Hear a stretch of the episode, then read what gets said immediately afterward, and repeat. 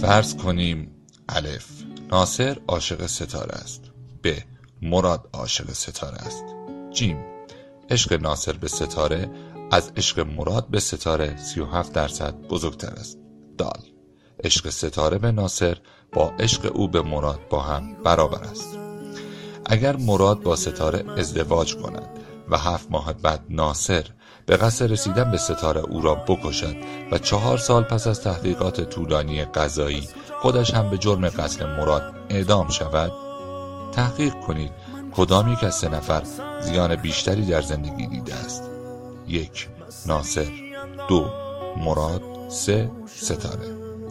برای حل مسئله توجه کنید که ناصر در زندگیش حتی یک روز هم با ستاره زندگی نکرده است.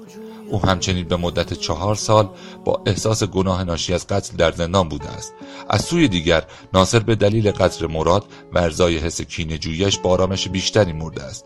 از طرفی مراد نه تنها از ستاره و ناصر زندگی کوتاهتری داشته بلکه بدون آگاهی از دلیل مرگ خودش کشته شده است.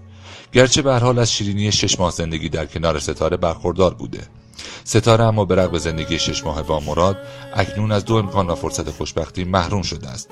او احتمالا تا پایان عمر در حسرت و اندوه عشق از دست رفتهش رنج خواهد برد.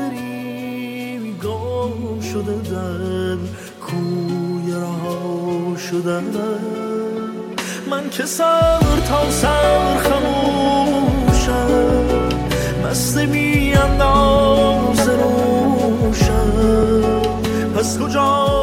جویم تو را. بس کجا جویم؟